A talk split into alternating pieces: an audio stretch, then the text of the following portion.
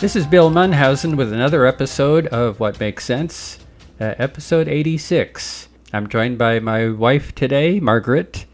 How are you, sweetheart? I'm doing well, thank you. Okay, I hear you're recording there. Okay, we we were planning last time to kind of kind of focus on Passover this time, but after re-listening to last week's episode, we realized we we kind of covered the the essence of Passover that Jesus is the Passover lamb. And we thought about going through the whole Passover Seder, and we realized that that was just going to overwhelm people with just a lot of a lot too much detail. So we're going to do something kind of quick here. We're going to focus in on just one part of the Seder meal, and that was the um, a portion of the Seder. The Seder was a long order of events, a kind of a formal celebration. There were more than a dozen events in this dinner celebration, and one of them was called the Yachatz. And in the Yachatz, there was this thing they did called the Afikoman. And uh, Margaret, sweetheart, maybe you could talk a little bit about how that Afikoman portion worked. What did they do? They actually had three pieces of afikoman, which is a flat bread that has no yeast in it, that has been punctured with a fork, and so, and Yeah, it matzah. also has all of these lines going through it for like the stripes that um, Jesus took. Now, none of the um, Jewish people understood what they were doing, but God must have ordained it and kept leading them on these ways, even though they thought it was their own idea of how to celebrate, because it just points to Jesus over and over again.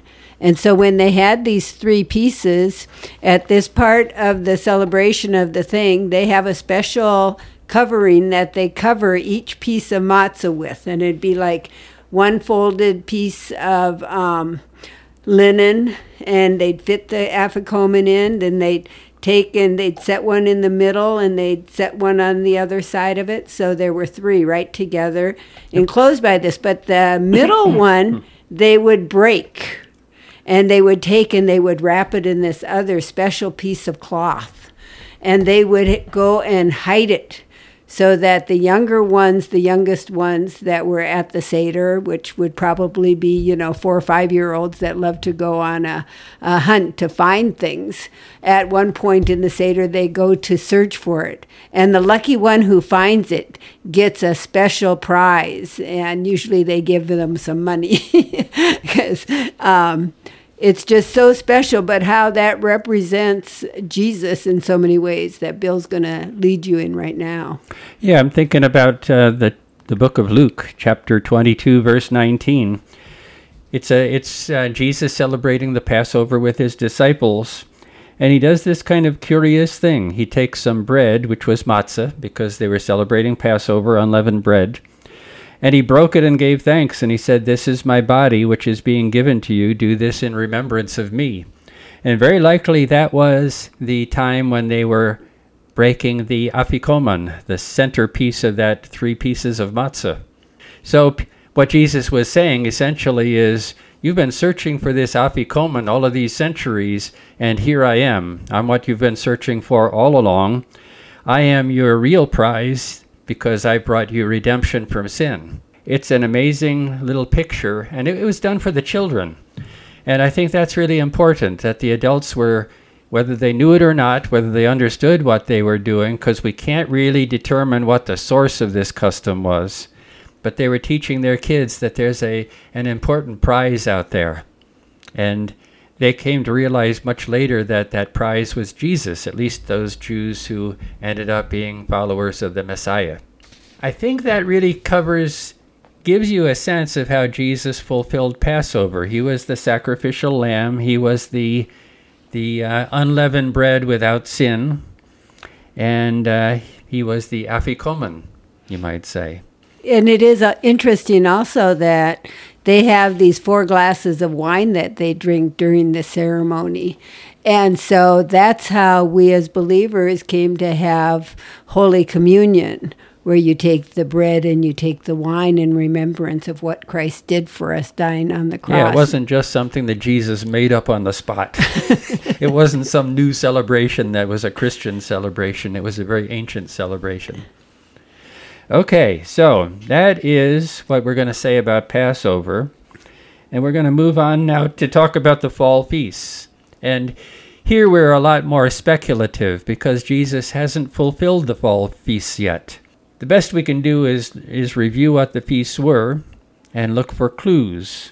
And the very first one of those fall feasts was, uh, it had a number of names. One of them was Yom Teruah, The Feast of Trumpets. it was also called Rosh Hashanah. And yes, it's the Feast of Trumpets. This year, the Feast of Trumpets is going to happen on our calendar October 3rd. But it's important to realize that the Jewish calendar was different. Yes, they have their months, and like we told you, when Passover started, it was the first month of the calendar year, and so that was the month of Nisan. And now we're coming to the seventh month, which is the month of Tishri. And it also, though, is the start of a year cycle. So you have new beginnings on each of these times where the Lord came the first time into the city of Jerusalem and telling them, answering all their questions and being the Passover lamb for us. And that was so special in that he was born there, but nobody really understood the Godhead of how he and the, the Holy Trinity is there. And then he's promised that he's coming the second time. And so we're thinking that the way that he did those other um, fulfilled them on the days when they were celebrating the feast that he might be coming back on the first of Tishri when they celebrate the feast of trumpets because they say he will come with the cry of the trumpet out in there and the reason people know nobody knows the day or hour of it is on that one they always have the choice of these two days. They have these people watching for signs from the moon of what's going on, whether it's the start of the um, new month when you follow a lunar calendar. Yeah, we kind of glossed over that, but the ancient Hebrews used a lunar calendar, which means every month was 30 days or approximately. And that's why this all of these feasts kind of move around on our calendar because the Jews are following a lunar calendar, which is only 360 days a year, and every four years, I think it is, they add another month to their calendar to make up for the difference because the seasons kept on getting off track. We're actually in their second month of Adar the second right now, and so they they come around in just those long time. And here we are, and it's going to be our leap year. So our mm-hmm. calendar is making the jump this year too. Right. There's no mm-hmm. perfect way to set up a calendar. I have a few verses here that I think are, are worthwhile because this is the Feast of Trumpets, and the Bible has a lot to say about trumpets, so I got a few verses out here. One is First Thessalonians chapter, uh, chapter 4, uh, verses 15 through 17. And it says, For this we say to you by the word of the Lord, that we who are alive and remain until the coming of the Lord will by no means precede those who are asleep. For the Lord himself will descend from heaven with a shout, with the voice of an archangel, and with the trumpet of God. And the dead in Christ will rise first, then we who are alive and remain shall be caught up together with them in the clouds to meet the Lord in the air. So, this is a, a picture of what Christians call the um, rapture. And it's happening at this time when the trumpets are sounded. And it's very likely we can surmise that probably this will happen around the Feast of Trumpets. We just don't know what year. It could be this coming year. Feast of Trumpets is always in our fall months. It kind of moves around because of the lunar months from September to October. Uh, this year it's very late, October 3rd. So, one of these years, the Feast of Trumpets is going to bring about that time when all of the believers in Christ are raptured, are taken away. And that will be the start of something called the tribulation. Jews also have this this idea. It's not really one of the feasts, but it's the days of awe. What do we know about the days of awe, sweetheart? Well, it's a time when they've just gone through the Feast of Trumpets, and the next feast that's coming up is their most solemn, and um, I would consider it one of their most important feasts of where they're going to have to. It's called Yom Kippur, and where they go, it's a day of atonement where they examine themselves during those days between the Feast of Trumpets and when this one starts. Mhm. The days of awe, sometimes called the uh, days of trouble. And it's because it is that time leading up to this solemn moment called the uh, called Yom Kippur, the Day of Atonement. And the Jews are re-examining themselves, and re-examining is, is always troublesome. And repenting of any wrong they've done and going out to correct the wrong with their brother and make things right before this holy, holy day, the Holy of Holies, I would call it. yeah, some people liken it to the tribulation that's talked about in Daniel and Revelation, although we can't be certain of that, but certainly the Revelation tribulation is that time between the rapture of the saints, probably, and when the Antichrist is on the earth and all kinds of bad things are happening leading up to the War of Armageddon. And Armageddon would be when Jesus comes back and sets up his kingdom on earth. Did I get that kind of right? Did I say that correctly? No, I don't quite know. So I'll make a pass on that one. I, I didn't look through thoroughly into the things about that. Yeah, and the reason for that is is believers who are looking at future revelation through the prophets or through prophecy are uncertain. We don't know exactly what's going to happen. Some people read the book of Revelation and take it entirely figuratively. Some people try to take it literally as something foretelling the future, and there's not a com- complete agreement about it.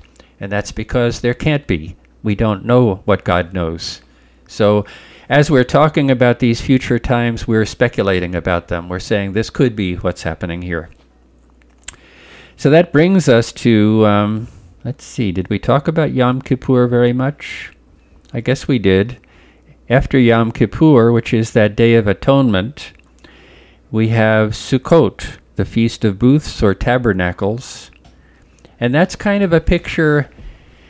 Uh, It says that in Exodus 25 8, it says, Have them make a sanctuary for me, and I will dwell among them. Make this tabernacle and its furnish- furnishings exactly as I show you. So the Jews are imagining a time. Part of the tabernacles was remembering their time in the wilderness when they left Egypt and they were on their way to the promised land and they had to live in tents or booths or tabernacles. But it's also a future look at maybe a time when God will come down and, and live with them and inhabit with them. It could be the millennial reign when Jesus comes to earth and he reigns for a thousand years. It could even refer to the ultimate day after the judgment when um, Jesus reigns forever and the New Jerusalem is brought down to earth.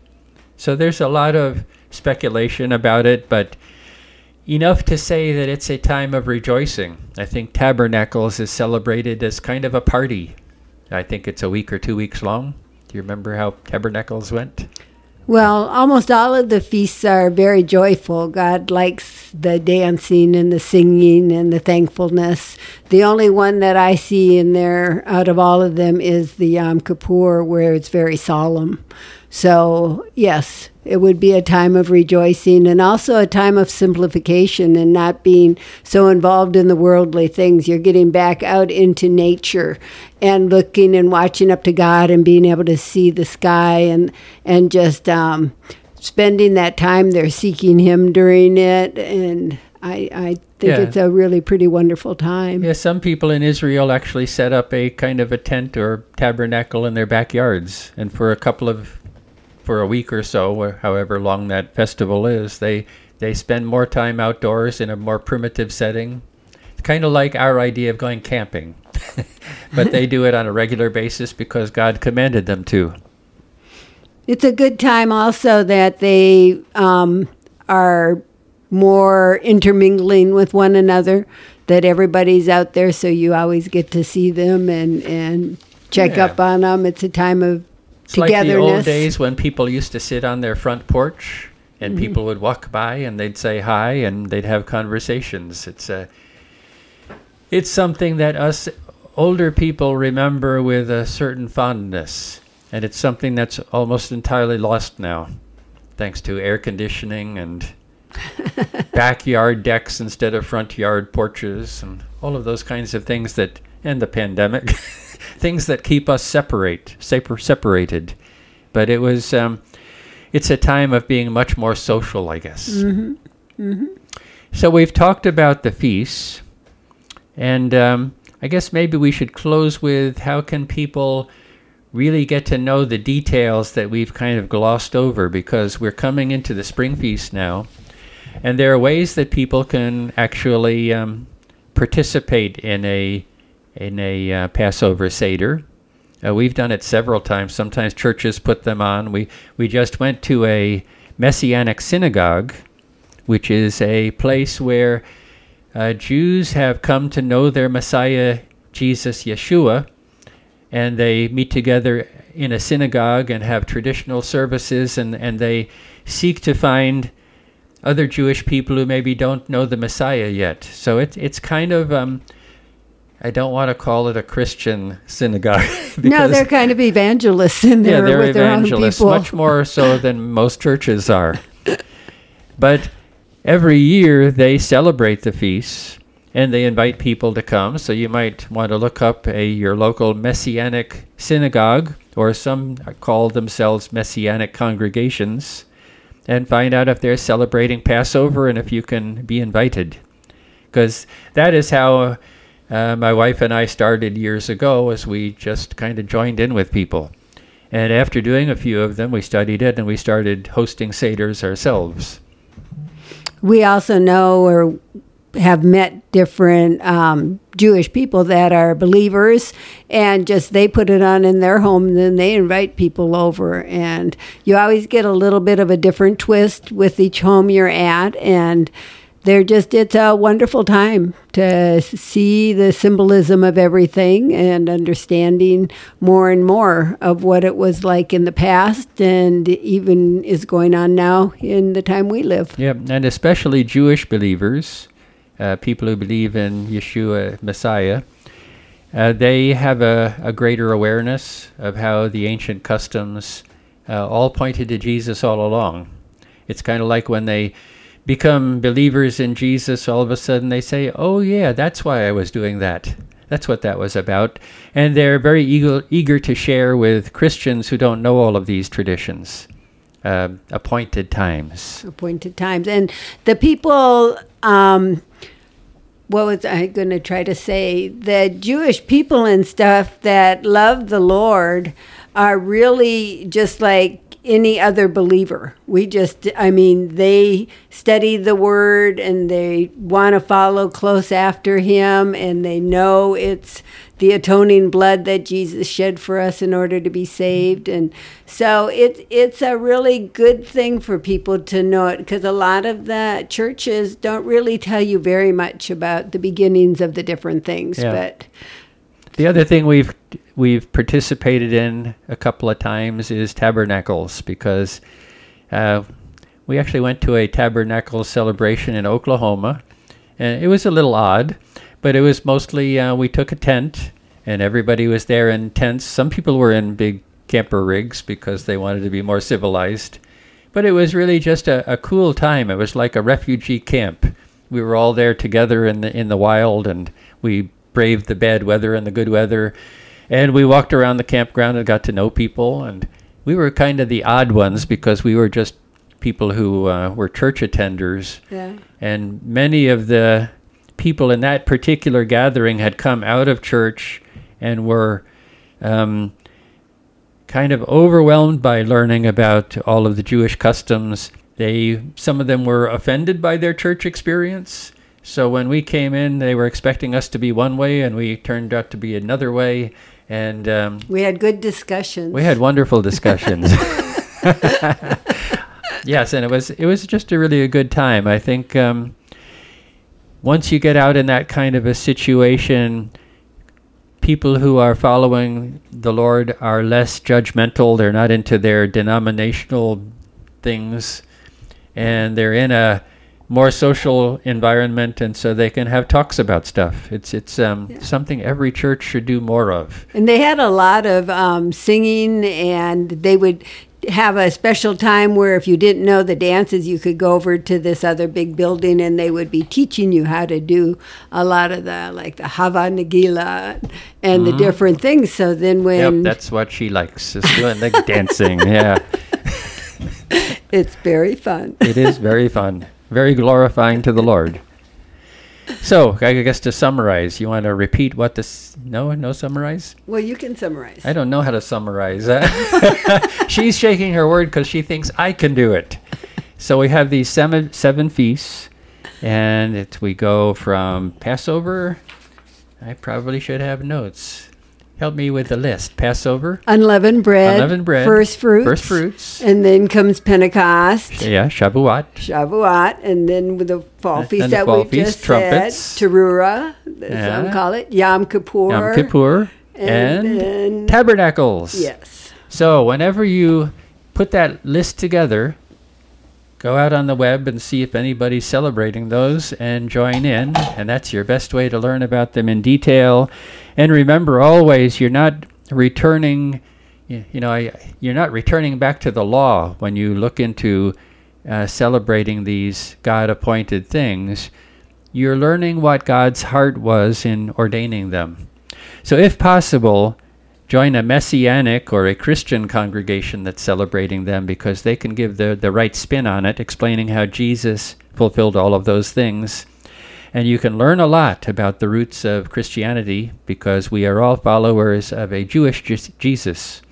And that's something we all have to remember as believers in Jesus Christ. yeah, and they are the natural branches, and we And are grafted grafted in. and so we're really one with Jesus through His sacrifice and His love for us, Father God's great way to bring us all into um, a future that we can't even quite imagine.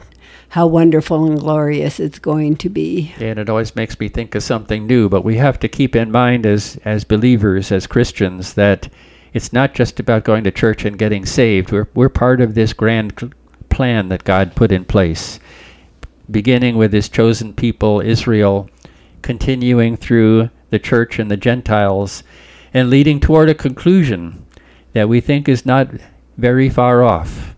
Maybe this year, maybe a few years, but not very far off. We see the signs in history and current events right now. So don't sell yourself short. It's a big, glorious thing we're involved with. And I think we'll leave it at that for now. We've done our best in explaining the biblical feasts without boring you with too much detail.